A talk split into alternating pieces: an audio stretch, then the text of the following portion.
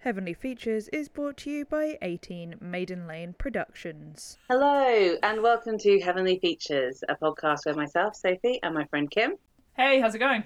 get together every week to talk about films that we have recommended to each other. We recommend one film each and then come together to talk about them. So, Kim, which film have you chosen this week? Okay, so uh, because we are for the entire month of December doing all holiday themed films, uh, this week I have chosen the 2015 classic lesbian Christmas movie, Carol. Uh, so this was written by Phyllis Nagy and directed by Todd Haynes. Uh, it stars the amazing Cate Blanchett, Rooney Mara, and Sarah Paulson. So Carol is based on the 1952 novel *The Price of Salt* by Patricia Highsmith. Uh, so Carol pl- uh, takes place in the early 1950s New York, where uh, Therese, played by Rooney Mara, is working in a department store, and she meets Carol, played by Cate Blanchett, uh, an older woman who is shopping for her daughter's Christmas present. So they immediately are infatuated with each other uh, when they spot each other across the room. Uh, and Carol plays one of the oldest tricks in the book uh, and leaves her gloves behind. So the two soon start spending a lot of time together and they end up going on a road trip. And they actually end up being spied on by an investigator uh, hired by Carol's soon to be ex husband uh, so that he can use a morality clause to gain full custody of their daughter Rindy. So Carol goes back to her husband and tries not to lose her daughter, leaving Therese with with Carol's ex slash best friend, which again is a classic lesbian move. Uh, who is Abby, played by Sarah Paulson. So Carol tries everything to sort of go back and live the life that the people around her want her to live. She goes to therapy to quote cure her uh, but she finds that she can't change who she is, shockingly enough, uh, and ends up giving a really moving speech where she basically gives up full custody of Rindy as long as she can see her because she just can't do it anymore. She can't pretend to be someone she's not. She can't live this lie. There is a happy-ish payoff in this film uh, where the women do end up together. Uh, so you know, it's it's not all doom and gloom. And uh, basically, yeah, I chose this film because who doesn't love a queer Christmas film? Firstly, it's it's a must. You have to have at least at least one queer Christmas film every year. But also because it's just a beautifully made film. Uh, it was it was really important when it came out because uh, it was like critically acclaimed lesbian Christmas movie uh, with a happy ending. It's just such a beautifully made film. Like it, the cinematography, the score, the acting, like it's just it's just such a beautiful film that even now this is sacrilege to say but even if you take out the like lesbian element of it you can watch it as a just a beautifully made film the lesbian element obviously helps a lot but uh, so yeah i, I uh, it's one of the films that i watch every christmas now Well, it's a weird thing that you uh, kind of said about kind of if you took out like the lesbian aspect of it because I was looking into whether they'd ever tried to adapt the novel into a film before. And one of the options, I believe it was actually not that long after the, the book had come out, so it was sometime in the 1950s, was to do it, but to change Carol to Carl. Now I don't know how much of the uh, how much truth lies in that, but that was what I was like reading when I was looking up about kind of adaptations of this film. Because I kind of thought, you know, Patricia Highsmith, surely there have been like another attempt to adapt this amazing novel, this groundbreaking novel, where um, you know, first of all, there's no bury your gays in this, which is lovely. Um, and uh, you know, there's a there's Yep. a somewhat happy ending. There's there's a more established happy ending in the novel, from what I remember, than um, in in the film. But uh, the fact that they get together at the end is such a monumentous thing. And of course, Patricia Highsmith um, wrote Strangers on a Train, which Alfred Hitchcock filmed. So again, like there's been success with her novel uh, being, you know, written and put into uh, film. So I wondered if there had been an early one. So I don't know if that's uh, how much truth there is to that because it was just something I stumbled across as I was doing a little bit of research into whether there had been any, any adaptations. But I mean, imagine taking this like iconic um, lesbian story and making it into a heterosexual just to get just to get around the Hays Code. Whoever came up with Carl can just fuck off. like, absolutely not. Imagine no one would go and see the Christmas movie Carl. Unless it was unless it was about a bisexual man who was divorcing his husband to have an affair with a woman. Um, that's the only way. Like looking at what the situation, because Carol's obviously divorcing her husband, husband to have a relationship with a woman who was a bisexual man. Or if he was divorcing his wife to have a relationship with a man, but that wouldn't get through the Hays no, Code. so- I was just very much looking at it from like transporting, like putting Carl where Carol is. I mean, they did try, uh, like, not on a on that scale of things. But do you remember the uh, story that Cameron Esposito told about how she was on a, I, I'm gonna say United Airlines flight, but I could be wrong. And she was watching Carol, and they'd gotten rid of any of the kissing or sex scenes from the whole movie, and so they they complained, like, or they tweeted about it. And uh, by the time they landed, their tweet had gotten so much like traction that you like United Airlines had had to like release an apology and like not continue to delete all of the scenes. But also, like, I mean, we're skipping ahead a little bit, but um, the sex scenes are really beautiful and not gratuitous at all. This is not like uh, blue is warmest color, you know, which is, is a No. lot more graphic. Um, I can understand perhaps choosing to not put that on an airplane where you might have children sit behind you, because regardless of the orientation of the people in that sex scene, it's very graphic. Um, whereas this is much more kind of beautifully done and and much less explicit. There's really only like some boobs that you see, and that's Yeah. like literally it. Oh, don't forget about the back. You see a lot. You do see a lot of back. It's very artistically done in a way that is Yeah. quite nice because it's not voyeuristic and it's not through a male lens. Well, no, especially because it's directed by a queer man. Yeah, he's not interested. not like- no, he's looking at it from the artistic point of view, not like yeah, but I just think it's it's bizarre because it's really not very graphic at all. they didn't even just get rid of like they got rid of any kissing. Mm. And there's not even that much Like- kissing. No, not at all. It's more about the looks and the the longing stares and the moments, which don't get me wrong, I love, but you need the payoff of the sex scene. And I don't mean that in a, like a creepy way. I mean it in like a that's what it's all leading up to. It's all building up to this love and romantic. It's all about this tension, isn't it? And um, Yeah. you know, this somewhat trapped woman in her, I want to say 30s, um, who I thought maybe she's a little bit older because she's certainly older in the film, isn't she? I guess. I think she's meant to be in her 30s in the book. But um, Are you talking about Carol. Rooney Mara? Carol. Okay, I was gonna say I think I think she's a lot younger, but yeah. No, yeah. Uh, so Therese is meant to be like 21, 23, something like that. And I think Yeah. Carol in this film is meant to be maybe closer towards her 40s, maybe. Um, yeah, I thought she'd be in her for- early forties. um, and uh, but it's about these two people. She, you know, uh, Therese is like the ingenue, and um, Carol is this more experienced. Well, no, a trapped but slightly more experienced person because it seems like she's only ever had one other pa- relationship, perhaps with a woman, and that was with Abby. Um, and that kind of blossomed more from a friendship and then back into a friendship than a love, um, in like in the romantic sense um, and how they they see each other and they have this um, initial reaction to each other into in each other's presence that leads to this kind of flirtation. And then because of the times they are speaking in such a coded way sometimes not even with language sometimes through looks some through sometimes through you know like the touch of a shoulder and all these sort of things because they can't say or fully express themselves how they want to because of the times and anyone could be watching Well, not even just. I mean, the the the, the times, and obviously because, I mean, this is set in like early fifties, like fifty two. So the times have something to do with it. But even to this day, you're not always safe to show full affection to your partner as a queer couple. Well, I feel like that So- that lunch where they have that really odd sounding concoction of a meal.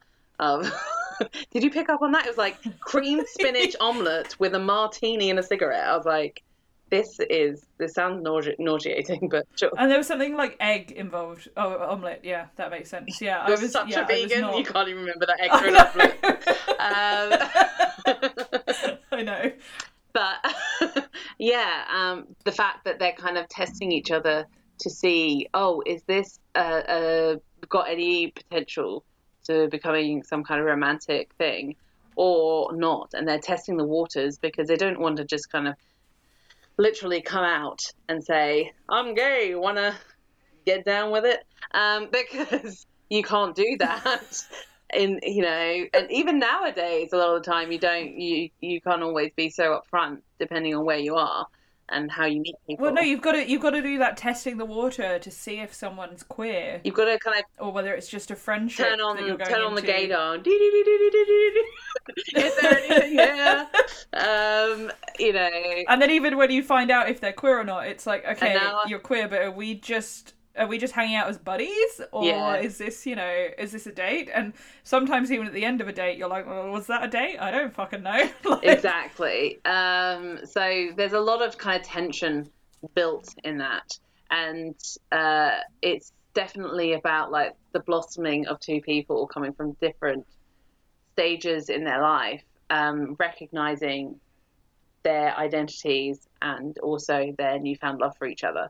That's kind of what the story is about, and the adversities that they have to uh, they they find themselves up against. Because Carol obviously has this um, tumultuous relationship with Harge, which is one of the worst names I think I've ever heard, um, with him, um, and his her divorce from him um, clearly brings out the worst side in him and his jealousy, um, and so he's trying to undermine and, and take her down um, because he's not happy about that. And then Therese is um, trying to emerge as a independent, successful photographer um, or photojournalist, and yet every single guy she encounters seems to want to either be inappropriate and kiss her when she's clearly not into it, or um, seems to be like really interested in her um, and not leave her alone.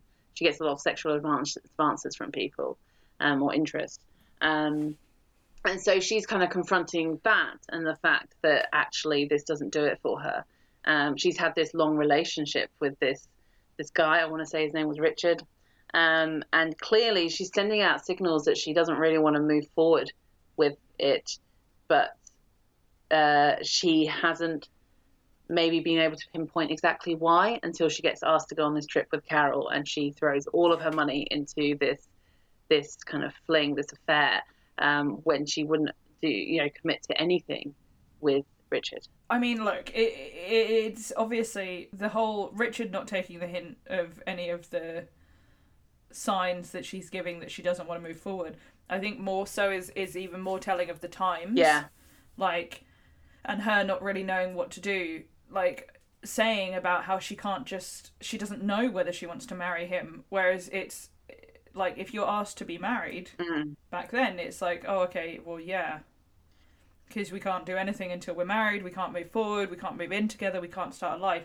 Whereas now, obviously, it's much more socially acceptable to move in as like I'm talking like heteronormative couple, uh, move in together or do whatever, like have sex, do like start your life together without having all of this paperwork. So you can actually it's like a, a trial run, but that sounds wrong because I don't mean it as in well it means nothing if you just live together and aren't married. I don't mean it like that at all. But like back then there was such set boundaries of what you're expected, especially as a woman. Hmm. This is what you're expected to do. Like you're expected to like maybe fair enough if you want to start your own life and do whatever for a little while. Absolutely, it's great. Go out, explore, do whatever. But only within these boundaries and then as soon as a man likes you, you're meant to drop all of that, get married, have babies, because that's the whole point you're here for. Oh, definitely. And also, it's incredibly gay to just essentially say, yes, 100%, go on this random field trip, uh, you know, or road trip um, at the drop of a hat. It's basically like moving in after a first date. Um, like the equivalent of. I mean, most lesbian first dates are like a minimum of six hours long. Like, minimum. like, if you don't get to the six hour mark, you're like, well, that was a fail. Like, so I mean, the second date being a fucking road trip over weeks makes perfect sense. Exactly, exactly. It's like, are you willing to leave your job, give everything up, come with me, go on this random trip with someone you really don't know that well, but you just feel like there's some kind of sexual tension there?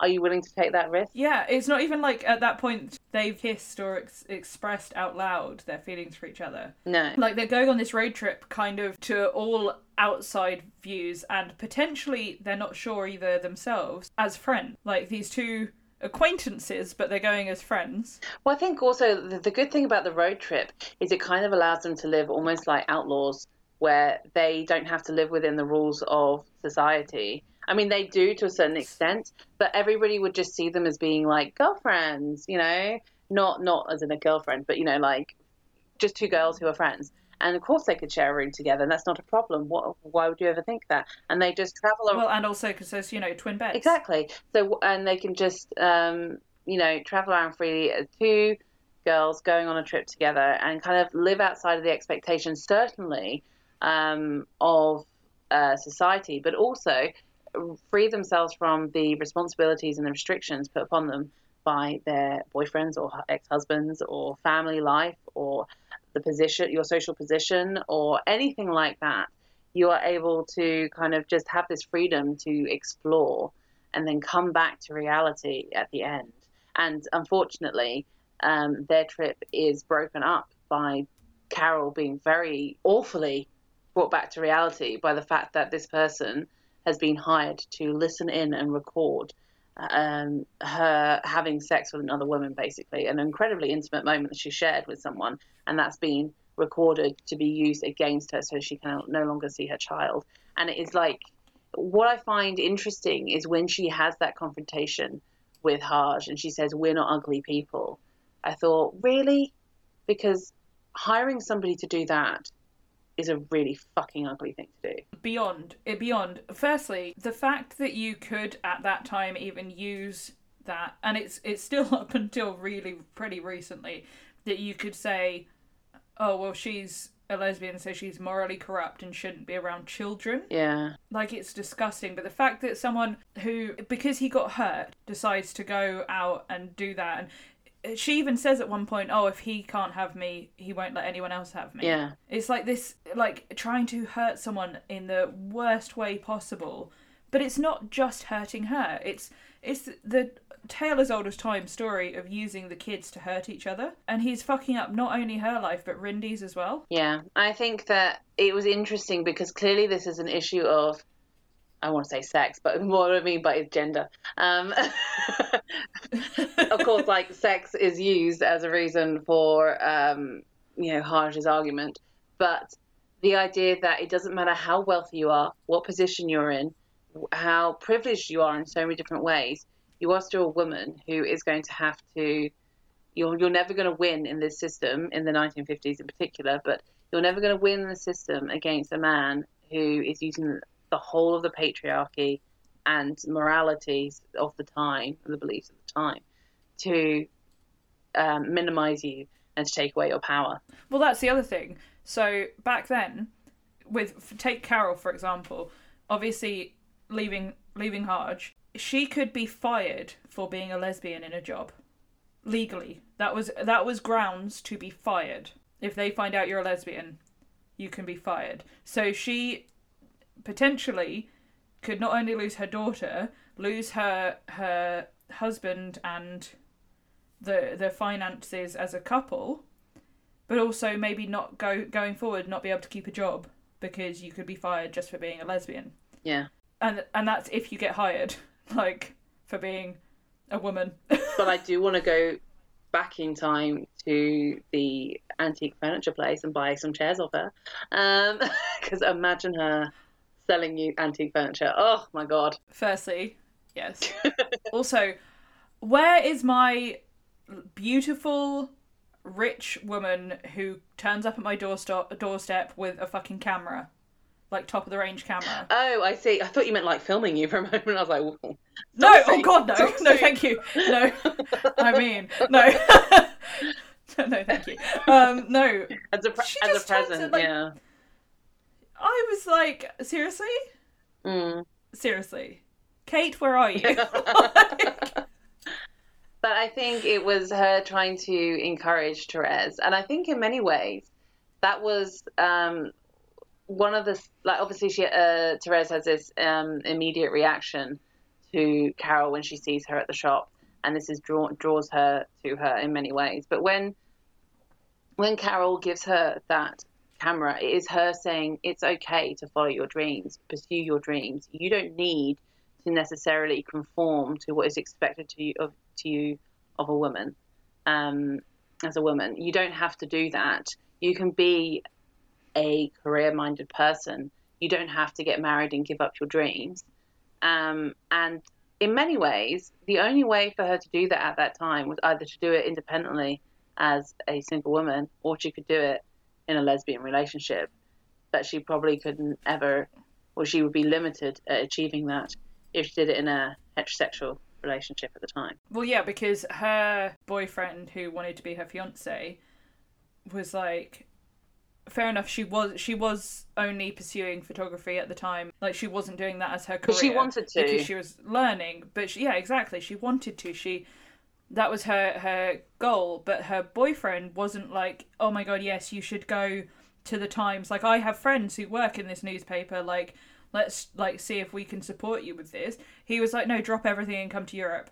Why won't you just drop everything and come to Europe? I want to go to Europe. Drop everything and come to Europe. if I remember correctly, and it has been a few years since I read the book, but um, his character puts a lot of pressure on um, Therese um, throughout the first half of the book, not just from his own expectations of her um, and what he, he him wanting more out of her in a relationship, but also um, his family. He does a lot of kind of emotional kind of uh, manipulation, or tries to, to try and get her to um, kind of go on this trip with him and things like that. If, if I remember correctly, which they obviously cut from the film, they cut quite a bit of stuff. The They film. do they do put a little bit of that in though with with the like oh come round for Christmas my Yeah. mum's expecting you. Yeah. So she has so many, especially because I, from, God, it's been so long since I read the book, but I'm pretty sure she doesn't really have parents uh, that are around. It, it it didn't come across that she did in this. No, I think she uh, lost her parents or they're absent in her life for some reason. So there's other other kind of emotional tie there. Well, um, but I also like that the camera kind of was such a perfect gift, not only for her as a um, what you know as wanting to have that as a career, but it gave us so many opportunities to see. Um, obviously, we we see them staring at each other in these moments of tension and love and lust and all of these things coming through their their glances at each other and the way they look at each other. But then we get to see it from a completely different perspective through the lens of the camera, through the pictures that she takes of Carol, um, and the affection that are in those pictures and the softness that are in those pictures. And it gives this extra element because, again, in the book, she actually wants to be, I think it's a theatre set designer or something like that. It's, it's different career. It's still in the arts, but it's a different career. So they've obviously made this particular choice to, to change it to camera, a different um, idea. in which is a very sort of um, lesbian trope again, having the one of the characters being a like photographer, uh, but it does show such a different angle, as you were saying, like a different angle of, of you can see it through the lens, you can see it, and they do say that the people who take the best photographs of you are the ones who love you the most. Yeah, exactly. And it's what Therese can kind of last on in these, what, three months that she is separated from Carol um, because Carol basically abandons her in the middle of the night. Um, uh, but that keeps her kind of going, having all these pictures of her that she is not going to exploit. She just wants to keep for herself. and also the the abandoning her i uh, like as heartbreaking as that scene was i thought that abby handled it so well she was like when when therese says why do you hate me and abby is like i wouldn't be here if i hated you the fact that abby drove all the way there and i know she did it for carol but like imagine having someone in your life that you've broken up with or whatever, and then they would just drop everything and go and help you in whatever situation you need. It's very Thelma and Louise. I think that it's um it's for Carol, but I think it's probably also because she's like she's one of us. Protect our own. Uh, not only not only is she yes queer queer community queer family obviously, um, but also I think she's been in that situation with Carol slightly. Yes, I would like to see. I would have liked to see more of Abby in the film. She, I think, a lot of her stuff was cut, from what I understand. It was a much longer film that they cut down to two hours, um, and I would have liked to see a little more of their um, her friendship and uh, hints of their relationship. Or she has this kind of strange, um, kind of homebody existence with Carol. She's just always around her house in the book, anyway, um, where she's just always there helping, as if she's almost like a live-in wife in some sense. Um, but they're not obviously got that relationship anymore. Uh, but I would like to have seen, if there was ever the possibility, just a little more of Abby, and obviously Sarah Paulson, um, in the in the film. I think we should start a campaign, and I know this wouldn't be a happy ending romance, but I think we should have a Carol pre- prequel Yes, of the Carol and Abby story. yes, that would be amazing. Right? Because we know we get a happy ending in this, kind of. Um, obviously, there's some sadness in the fact that she has to basically give up most of her rights with Rindy. But, you know, she gets the girl. But there, there is Um, a positive in the book. She gets an apartment that they and and Therese actually moves into the apartment, whereas it's left. which is which is very much implied in this that that's what's going to It's happen implied, but- Carol gives the apartment says you know I'm moving into this but and then like obviously they do the looks at the end and so much is said through those looks at the end But it's such a bold thing to be like, I know I abandoned you for three and a half months, but will you move in with me? when you move, I love you. Move in with me. oh I mean it's very lesbian as well I like that Therese also stood up for herself a bit more there. She's so meek through a lot of this film, and by that point, she actually says no. well that's I think that sh- they show that in two ways not only through through her saying no but also when Carol's in the cab and sees Therese walking Mm, across the street Yeah, she's changed everything from her her stance her outfit everything she's blossomed into a woman Mm, through that time yeah, she's become a like she's person. come into her own Yeah. Yeah. And I think, but I think that the the end where you get this the, these glances. I mean, obviously, you kind of know that she probably is going to go and meet with Carol, and she's going to join her, and she's going to they're going to have this happy ending because otherwise, why would she have turned up? But I think you could also read into it that she got there and she saw Carol being kind of smarmy and entertaining in this class that she is not a part of, and that she could be intimidated by that and not feel like she could fit in. Do you know what I mean? oh see i did not i didn't read that at all I don't think it's- i like I don't think it's meant to be that, but I could just could see that that was could be part of it. That she could feel like she's out of her depth a little, but nevertheless, she might still jump in. Do you know what I mean? i mean yeah she if she if she doesn't jump in she loses carol Exactly. like you jump in if carol asks you to yeah. I just yeah, I think that the the as much as it is a happy ending, it's not like a fully happy ending. It's a happy ending Like- for the times. This is the best you could get Yeah. because the other films that she, or I say the other books that she read that were turned into films, um, have been um, Strangers on a Train, which uh, it has kind of homoerotic undertones, but is not explicitly gay, um, but it's gay. Um, and then, but that does not necessarily end in, in a happy ending. And then you've got the talented Mr. Ripley, which um, Cate Blanchett was also in the adaptation with Jude Law and um, Matt Damon, um, which has a really horrific murder in that you witness. So this is a happy ending as far as Patricia Highsmith goes. She, this is a happy ending. This also, I mean, in in 1952, I was when I was researching a bit, uh, like it, the publication of of the price of salt was like obviously she had to do it. She did it under a pseudonym, Mm. but also um, it was only like the second book. No, sorry, the first book to have a lesbian happy ending. Like it because it was very much like in in the 50s they had the ob- obscenity regulations Mm. like uh, and I know they sort of began to relax in in the 50s and this came out in 52 so it it wasn't even possible before that to have a happy ending or or even really publish them. Like it wasn't until 58 that it stopped being deemed completely obscene. Yeah, I think that also the reason why she used a um, pseudonym would have been because this story is incredibly close to her own experiences, and she probably did not want to run the risk of being outed uh, publicly. Because well yeah absolutely Therese is her in many ways. She she um, said uh, Patricia Highsmith said about seeing this woman, um, this blonde woman, and becoming completely infatuated with her and having this kind of um, full body sensation towards this woman that she observed when she herself was working in a toy shop.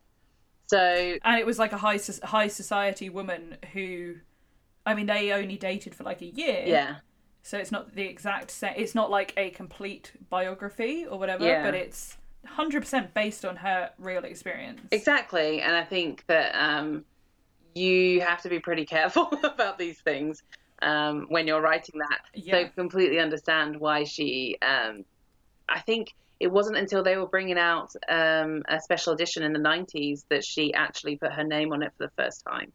Um, yeah i think it was i think it was like 1990 they they did it with and and then they, they changed the name of it to carol yes. and used her own name. Well, yeah. Uh, so like it says, I, I, I looked it up and on, on Wikipedia, like it says that the first lesbian paperback novel was Spring Fire, um, and it, that sort of was considered the beginning of lesbian pulp fiction genre. Uh, that was published in 1952 as well. Wow. So that and that was written by a lesbian um, called Marijane Meaker, and uh, but under the pen name Vin Packer. Again, having to use different names. Yeah. Um, and that ended unhappily. So and and she actually said, uh, Mary Jane Meeker said that The Price of Salt was the only lesbian no- novel, either in hard or soft cover, with a happy ending Yeah. and I mean, I wish that that sounded so alien. I really wish that that sounded like such an alien concept that what like not no happy ending ones, but we have only recently basically come out of the bury your gays time. Like Yeah. Certainly in anytime you see, yeah, exactly. Well, yeah, but anytime you see a lesbian on TV or film, you uh, immediately expect there to be a stray bullet. Like that, it, or then to be an inconsequential character, where it doesn't matter what happens to them. Well, yes, just for sweeps week, and then oh, kill them off, or they just disappear, Yeah. or suddenly go back to a man. Yeah.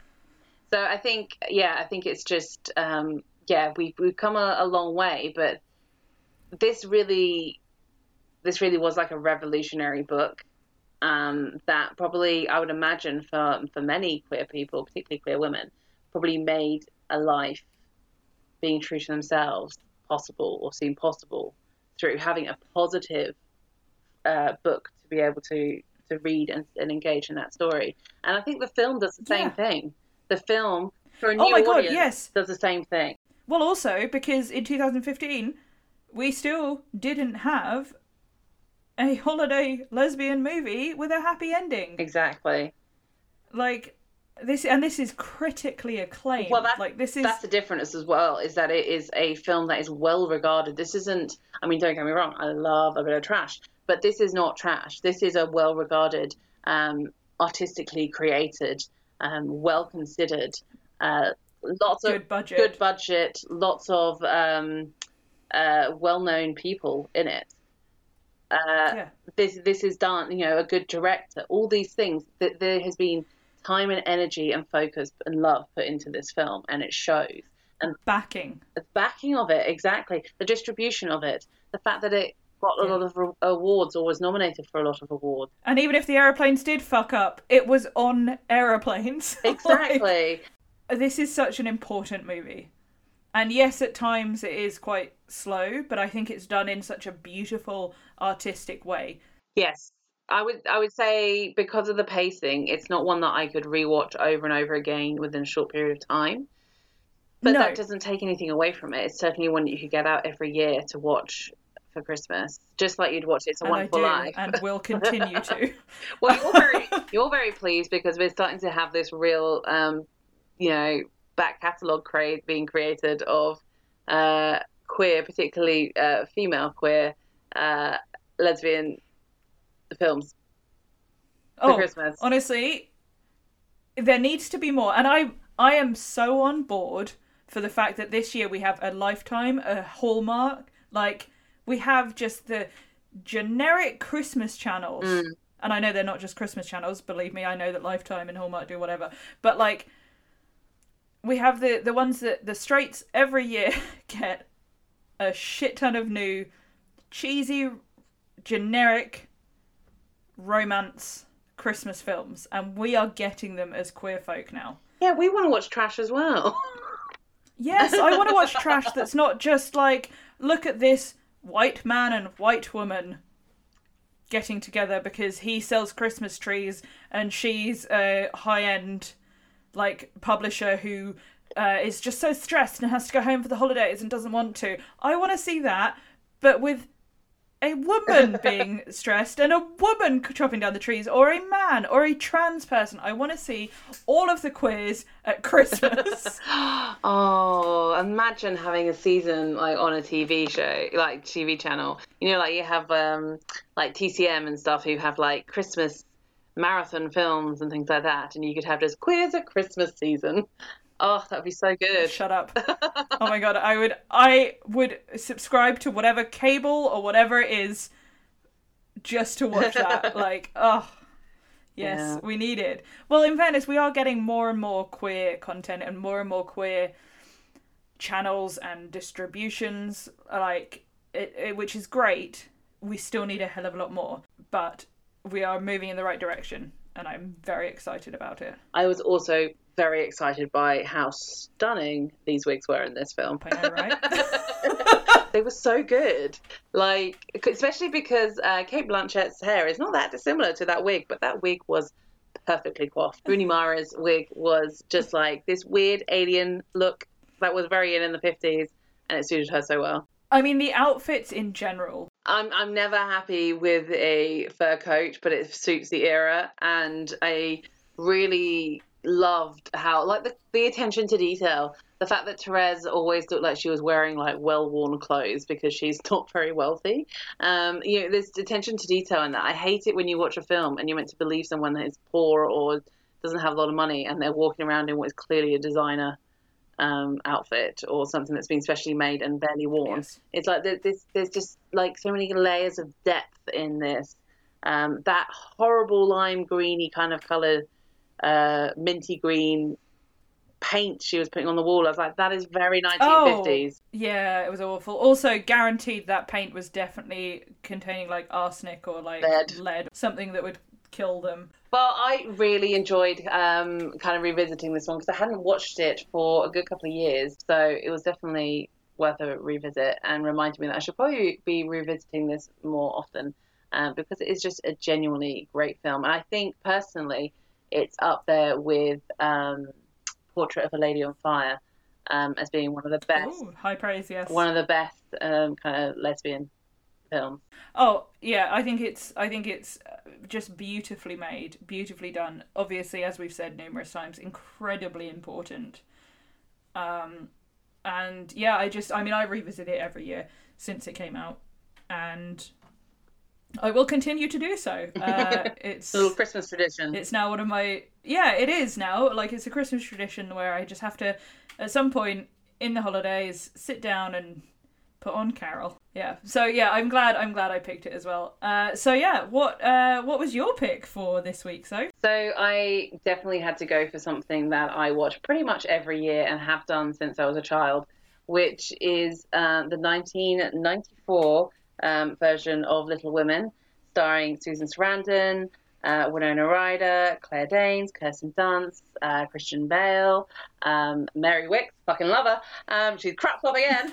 Um, and it's directed by Gillian Armstrong and, of course, based on the novel by um, Louisa May Alcott. And, of course, um, it is such a Christmassy film because so much of the story centers around Christmas. Um, and it also kind of centers around um, the life of these sisters and their mother or mommy. Um, and they are living in a time of turmoil. Their father is away at war, um, and they are um, spending time trying to um, survive themselves and help others, whilst always also being kind of allowed this sense of freedom to be able to pursue their own passions, um, whilst having to try and obviously um, be confined to um, the expectations of women at the time. And they meet their um, neighbor, Laurie, and they have lots of adventures with him and potential romances, and all these sorts of things happen. Um, and uh, it's just one of those films that, no matter how sad it is at moments, there, I just really love coming to it every single year to come and see what Jo is up to and revisit uh, their dynamic. I think in this version, I've seen nearly every version that's been made on film, except for the one in the 70s. Um, and I think that the chemistry between all of these um, sisters in particular is so believable and relatable, and you enjoy being in their presence. And it hurts even more when they get hurt, or I mean, when Beth dies, fucking hell. Um, it always it always reminds me of that scene in Friends where Joey cannot read on. He's like, Beth's really ill, and then they decide to put the book in the freezer because they they can't um he can't face that. Um, and oh my god, it just breaks my heart every single time. When I saw the 2019, 2019, God, it was yeah, it was before the pandemic. the Greta Gerwig one. Yeah. Um, when I saw the 2019 version, I mean, I was a fucking mess in the cinema because I, I must have been in a real state because I just cried for like the whole two hours. I was this poor woman next to me who I had no idea who, who she was, but she must have just thought, oh my god, why is this woman whimpering throughout the entire thing? So I was like, oh my god, Beth is gonna die. Oh my god, Beth is ill. Beth died. Beth? Throughout the whole thing, I was just so sad, and it was one of those things where you know you have to dash to the ladies afterwards to like redo all of your, well, not redo, but just mop up all of the makeup and everything that had just drowned down your face.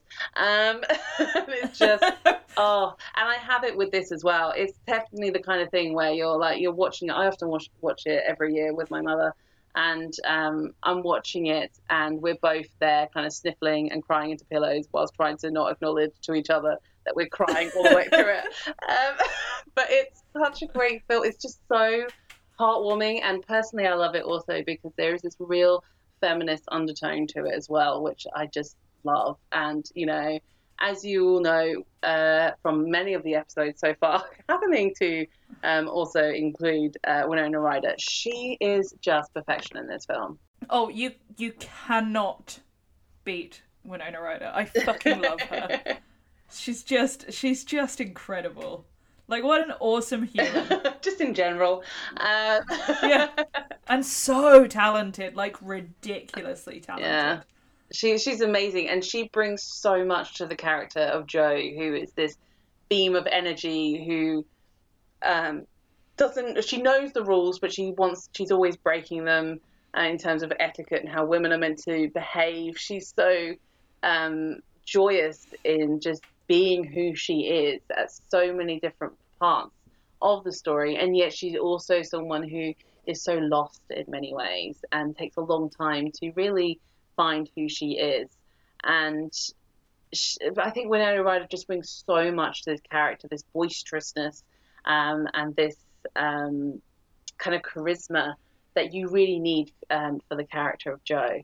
So I always love this this version because uh, she's just stunning in it. Yeah, she really is. And I also, I, Winona Ryder, throughout her career, has always managed to do that sort of gender queer or like androgynous, sort of gender bending type Mm. look or role or, or just like energy. And I think she does that so well in this film. There's definitely like some uh, a bit of like masculine energy kind of coming through in in Jo as a character, and she definitely brings that with it, or helps to. Yeah, well, I mean, it. there's been there's there's been like debates throughout the years of whether or not she's like queer or or trans. Um, Who Winona Ryder or Jo? Joe, Jo- Okay. sorry, yeah, I was like, okay. uh, well, I don't know. No. I think that because um, Louisa May Alcott originally, uh, of course, if you've seen the 2019 version, they address this, but um, she originally did not want for Jo to have um, a love interest in the story, and um, she felt uh, kind of pressured to do so by her publishers because Jo really was Louisa May Alcott in many ways, and Louisa May Alcott never married. Um, and I don't know what reason that was for. Um, I don't obviously I don't know her sexual orientation or how she would identify herself, or whether it was just circumstantial. But um, I think that I don't know whether she, I don't know whether she perhaps is a queer woman. Well, there there was uh, they did uh, Louisa May Alcott did an interview in 1883, um, and they said, "I'm more than half persuaded uh, that I am a man's soul put by some freak of nature into a woman's body, because I have fallen in love with so many pretty girls and never once." The least bit with any man. You really do manage to do all the research to make sure that everything we talk about is queer as fuck. Um, Look, it's my true passion in life. it's a special skill. Um, wow, I did not know that, but that explains so much because Jo, in many ways, is so similar to that because she she does not draw the line on ha- on gender presentation. She flips and flops between um, femininity and masculinity, and she's all over the place in her mannerisms and her um, yeah, she's so gender fluid and um like confident. when yeah. I just i love it. I it just felt so queer which is the bit i hated was the bit where jo gets with a man. I was just like oh it just doesn't feel right. It doesn't sit right i don't get it i don't get the love interest i don't understand The only i realized The only reason I kind of got it, even though I know that it was not the original intention for um, the author, was because Jo, I think, fell for him because of his intellect. There doesn't seem to be a huge amount of kind of romance there, and I can see that you might fall for someone for their intellect. I think that's that not it's not necessarily like a sexual attraction for her. No, but that's that's kind of why I like. I wish that this film had ended or had been done more in a way where instead of they got married, it was like they were really close, and so you can interpret it if you want to as they're together, but they're not. And um, he comes because he's got her book, and then he, she asks if he will teach in her school.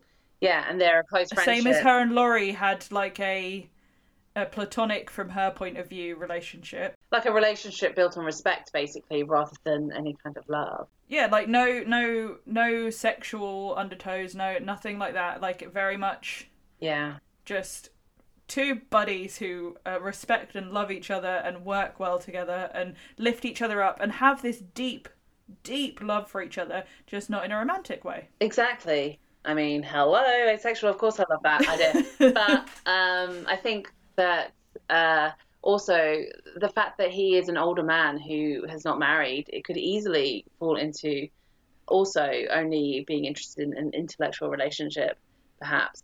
Um, because there's no indication that he's ever had any other kind of relationship, that he's only ever been kind of uh, dedicated to his um, to his love of, of, of philosophy. I believe he's a uh, philosophy teacher. Yes. So therefore, you could definitely just interpret that as, as being a reason why they might be drawn together, but not because you can see that that's why they are drawn together in, in the film. They are drawn together because of their. He's fascinated when she talks about um, her parents being, I want to say, is it transcendentalists? Um, Yes. And which is obviously quite an interesting um, religious and social movement. Um, and he's fascinated by that. And you can see that he's intrigued by her because she's this kind of interesting intellectual creature. Um, and a woman, no less. Um, and he, uh, and sticks up for like st- like stands up for women's rights to vote and, and Yeah. feminism and it has these really well thought out intellectual like super intelligent arguments yeah.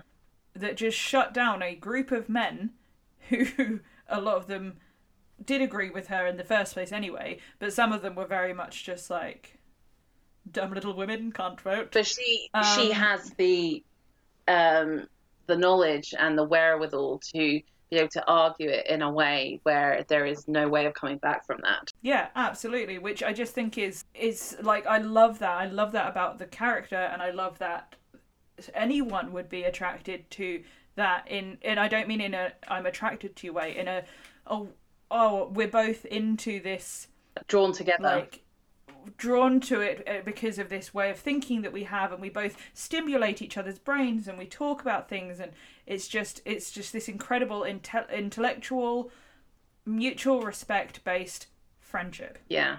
I think that would have been a ruined it with a ring well, I mean, we don't really see them get married, do we? Um, so we don't see them get married So but I'm pretty sure, like the later novels, which I've not read, are um, all like Jo and her boys and things like that. So like clearly, uh, she has children and, and all that sort of stuff later on, um, which I'm Yeah. assuming um, she would have done through the marriage. or they could both be queer and just decide they want to start a family as friends Yeah, foster all the queer kids in the town. Your parents have kicked Love you it. out. Come live with us. We will be intellectual we're together. the Larry and Lloyd of Oh yes, bring it back to But I'm a Cheerleader. Well, I think also one of the things, like apparently the house in this, uh, like the the March's house in this, is based off of Louisa May Alcott's Orchard House, which you can apparently go and visit. oh no way Um, and of course, like it was produced by Denise Di Novi, Queen of My Heart, um, who designs like so many, like produces so many amazing films. And by that I mean like some of them are absolute trash, and I fucking love them. Um, so I'm sorry. Anyone who claims not to love trash is lying. Exactly. Trash is incredible. exactly. But um, I, that's another reason why I love to revisit this, particularly at Christmas. But um, it's just so cozy that house, um, and therefore, and their relationships as well. I mean, I would love to have an attic with um, a full chest of dressing up stuff. And I mean, talking about queer, I mean that gay pirate. Um, Oh, honestly, the outfits, the moustaches, the hats, I just everything about it. The fact that they all sit around, b- being men Yes. together, writing and reading this newspaper. I loved it. I I felt so seen. Only I didn't have any friends to do that with, so I just used to do it by myself. Um, but um, I I just thought it was incredible, and and the the supportive mum, like obviously Susan Sarandon is just incredibly supportive, full stop in everything. But in this, like the mum was just such a supportive, incredible role model. Like what a woman. I mean, she's amazing, and she she what I love is that she fosters so much independence in her children. She allows them to express themselves and not be limited by their gender. which also is is shown in so many ways one of which as you were saying is the dress up Well, I think what it does do is even if it's not like ov- overtly queer, it's definitely overtly um, liberal and feminist. feminist hundred percent. Um, all of the characters, regardless of like what their um, journeys end up being, all do it intentionally, and they all are valid for what they choose. Jo wants to um, have a career and she wants to pursue that as a woman, and she goes and does it.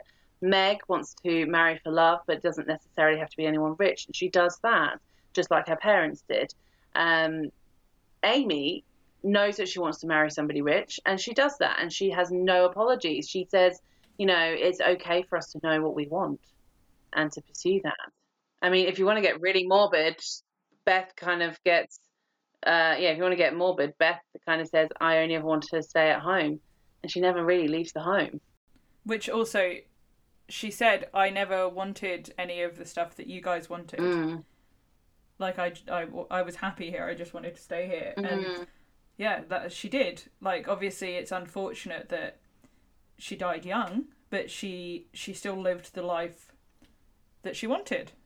Oh, that moment where Claire Danes is holding that baby um, at the house where they have Scott, and she, her lip is quivering, and she's like clearly so overwhelmed by the experience. Oh my god, it's one of my favorite pieces of acting ever. I think it It just was says incredible, like- everything. Claire Danes nailed it. So good in this. Um, Yeah, and you have to be because you have to be somebody who is so almost angelically lovely and sweet and childlike without it being irritating and you have to care when she dies and she does it. Well, yeah, if you if you because she doesn't have a huge amount of screen time, Mm. really. Like it's not a story based around her, no. But she leaves such an impact oh my god because and it's not it's not in a it's not in a oh sweet younger sister way or whatever. It's it's a fully formed complete character that you care for deeply. Well she she brings together like the neighbors. Like laurie's father doesn't really want to interact with the marchers until he um, fosters some kind of relationship through beth and her love of music um, and brings together these these different people. She's the one who who always supports her family and her sisters and yet is always thinking of others and always thinking of what's the right thing to do? And although she doesn't believe in herself she believes in everyone around her and lifts them up. And then when they turn around and lift her up Mm. she will although she might not believe them in the sense that she thinks that she is good enough to write or good enough to play she does it because they lift her up enough and she's open enough to take that on. But her her main thing is her ability to bring people together and lift people up and it's i think it, she's just got an incredible character Oh, definitely. And I mean, Claire Danes was phenomenal in this. Absolutely phenomenal. oh absolutely flawless i mean they all were you could not fault a cast member in this No, definitely not. Um, I always found like Christian Bale's um, Laurie to be a little bit floppy, but like a little bit. But I kind of thought that was kind Yeah. of intentional, like yeah, possibly. Um, because especially if you look at the time, Floppy was in style. like the Floppy like was the the dandy. at bloody Hugh Grant. oh, you mean in the nineties? Yes. Oh, I thought you yeah. meant like in the eighteen eighties or whenever this is fucking No, set. no, no, no. I no, I mean, I mean in the nineties. Right. Um, yeah, I guess so. I guess so. Um, I don't know. I always found him to be a bit wet, but I think his character is meant to be a bit wet, so that's fair enough. Um, like a little bit. Well, yeah, because you've got you've got the the strong character in the friendship with which is Jo, and then the wet character, like But I think that's why Amy is a better suit for Laurie, because she is willing to perhaps be a little more submissive than Jo ever but would be. also sh- she also pushes him to be a better person. Yeah. Whereas Jo, Jo is quite focused on how to improve Herself. herself and how to bring herself forward, and not so much how to push others into doing what they should or you think they should be doing. And that's not a negative on either side of those traits. Like both are have their merits, both have their flaws. Um, Well, Amy does some awful But- stuff in the film, but she still is able to recognize in the people that she cares about people when they need help. So 100%. obviously she's she's she's a flawed character, but she is also a realistic character in that way. And yeah, she she definitely helps Laurie in many ways. Like mean, Jo helps Laurie by introducing him to her family and taking him out of this like well of loneliness that he has. yes. Um, but Amy helps him her helps him to find himself when he's struggling as a young adult to, um, or say young adult, a young man to kind of decide which way he needs to veer his life. Well, he's he's flailing and he's wasting all of these incredible opportunities that he has, Mm. um, which is is such a normal thing to do, but it's also hard to see if you're not in such a place of privilege. yeah, It's hard to watch someone squander their privilege. yeah, Um, and she pushes him to work and become the man that she sees him being able to be, which then in turn is giving her the life she wants. But also, I think she sees how, like, her own family, like Jo, um, wants to be able to do half the things that Laurie can do with ease, and the fact that he's throwing it away kind of annoys her. And she she's not Yeah. nice necessarily about the way that she goes around supporting him to um, overcome his, his difficulties and find a focus. She kind of says, "What the heck are you doing?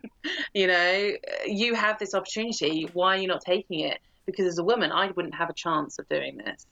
You know, I have to marry for Yeah. money. I can't necessarily make my money, or it'd be very hard to do so. Well, yeah, she couldn't even have a fucking bank account. exactly. Like, so uh, sometimes someone does just need a swift slap around the face Yeah. to like be pushed in the right direction, especially if you're in such a fucking privileged position yeah, and you are squandering it. Like, yes, I understand that it could be hard because you've had your life sort of planned out for you. hmm But you can still have a say in your life. Just don't squander the opportunities. exactly. Though it does make me wonder. You know, there's that scene earlier in the film. Now, I genuinely can't remember who it was, but there's certainly one March sister that is riding on the back of Laurie like he's a horse. And if that's Amy, Yes. then that's basically what she does later on as well. There's a lot of foreshadowing in that sense. She, you know, her controlling him, her taming him. Oh. Not in that Okay. way. You fucking dirty bitch. I was so. I was like, whoa, so what the fuck? Where are you going? No. no. Um, moving on. um, one of the other things I like, obviously, we've talked about this being quite a feminist text, and we've talked about how um, potentially a queer text and all sorts of readings into this. But one thing that I particularly liked as well was um, how the marches were described, and it's very lightly mentioned as being anti-slavery. So again, we get to Yes. see them um, as having as being this kind of more morally upright people, people with with values, um, who are not going to let their own vanity mean that they will demean and abuse um, or allow the mistreatment of other people for their own benefit. Uh, because it's mentioned that they have views on silk, um, and from that line alone, we know that they're talking about slavery and and and the fact that it is is wrong, immorally, it's morally wrong. yeah, Um, and I one hundred percent. And no, I just love that they they're not perfect. they're all of the characters in the March family make mistakes at times. Um, I mean, for Yeah. example, Meg gets caught up in her own vanity of trying to experience what it might be like to be a person from a, a richer background, um, and she allows herself to be um, dressed up in other people's clothes and to act like um, a debutante when she that is not who she is, and in many ways, kind of goes a little against her her her general values. So they all have these kind of you know things about them that are not necessarily perfect, um, but they do have at the core of them these fundamental values, which I believe, which, if you have that core and that foundation of goodness yeah, and good morals, you can stray a little bit with experiencing things like like you were saying like that like with uh, amy throwing the paper the manuscript on the hmm. fire like there's there's everything that you can do these little things Yeah. because they're not things that are so morally wrong like slavery Yeah. that like because you're you've got everything based on this good foundation so you will bounce back to that Yes. I think also that another reason why I love watching this at Christmas, that time of year where you want to feel good, is that um, so many, well, basically all of the marches um, are these characters that have this kind of goodness in them that they are always thinking of how to kind of help the other. So sometimes that's through boycotting certain fabrics because they don't agree with Yes. slavery. Other times it's donating their Christmas breakfast because to a family that has no food. Um, and it's which and is just a beautiful scene and it's Jo cutting all her hair off to help her father, um, to sell her hair.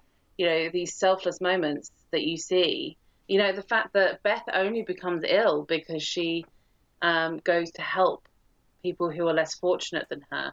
So the fact that you have these um, these genuinely pure people at heart, regardless of their flaws, their arrogance, their temper, their you know their mistakes, they are these good people at heart, and we see this generosity of spirit that um, I think really suits watching it at Christmas time as well. Plus, there's loads of snow.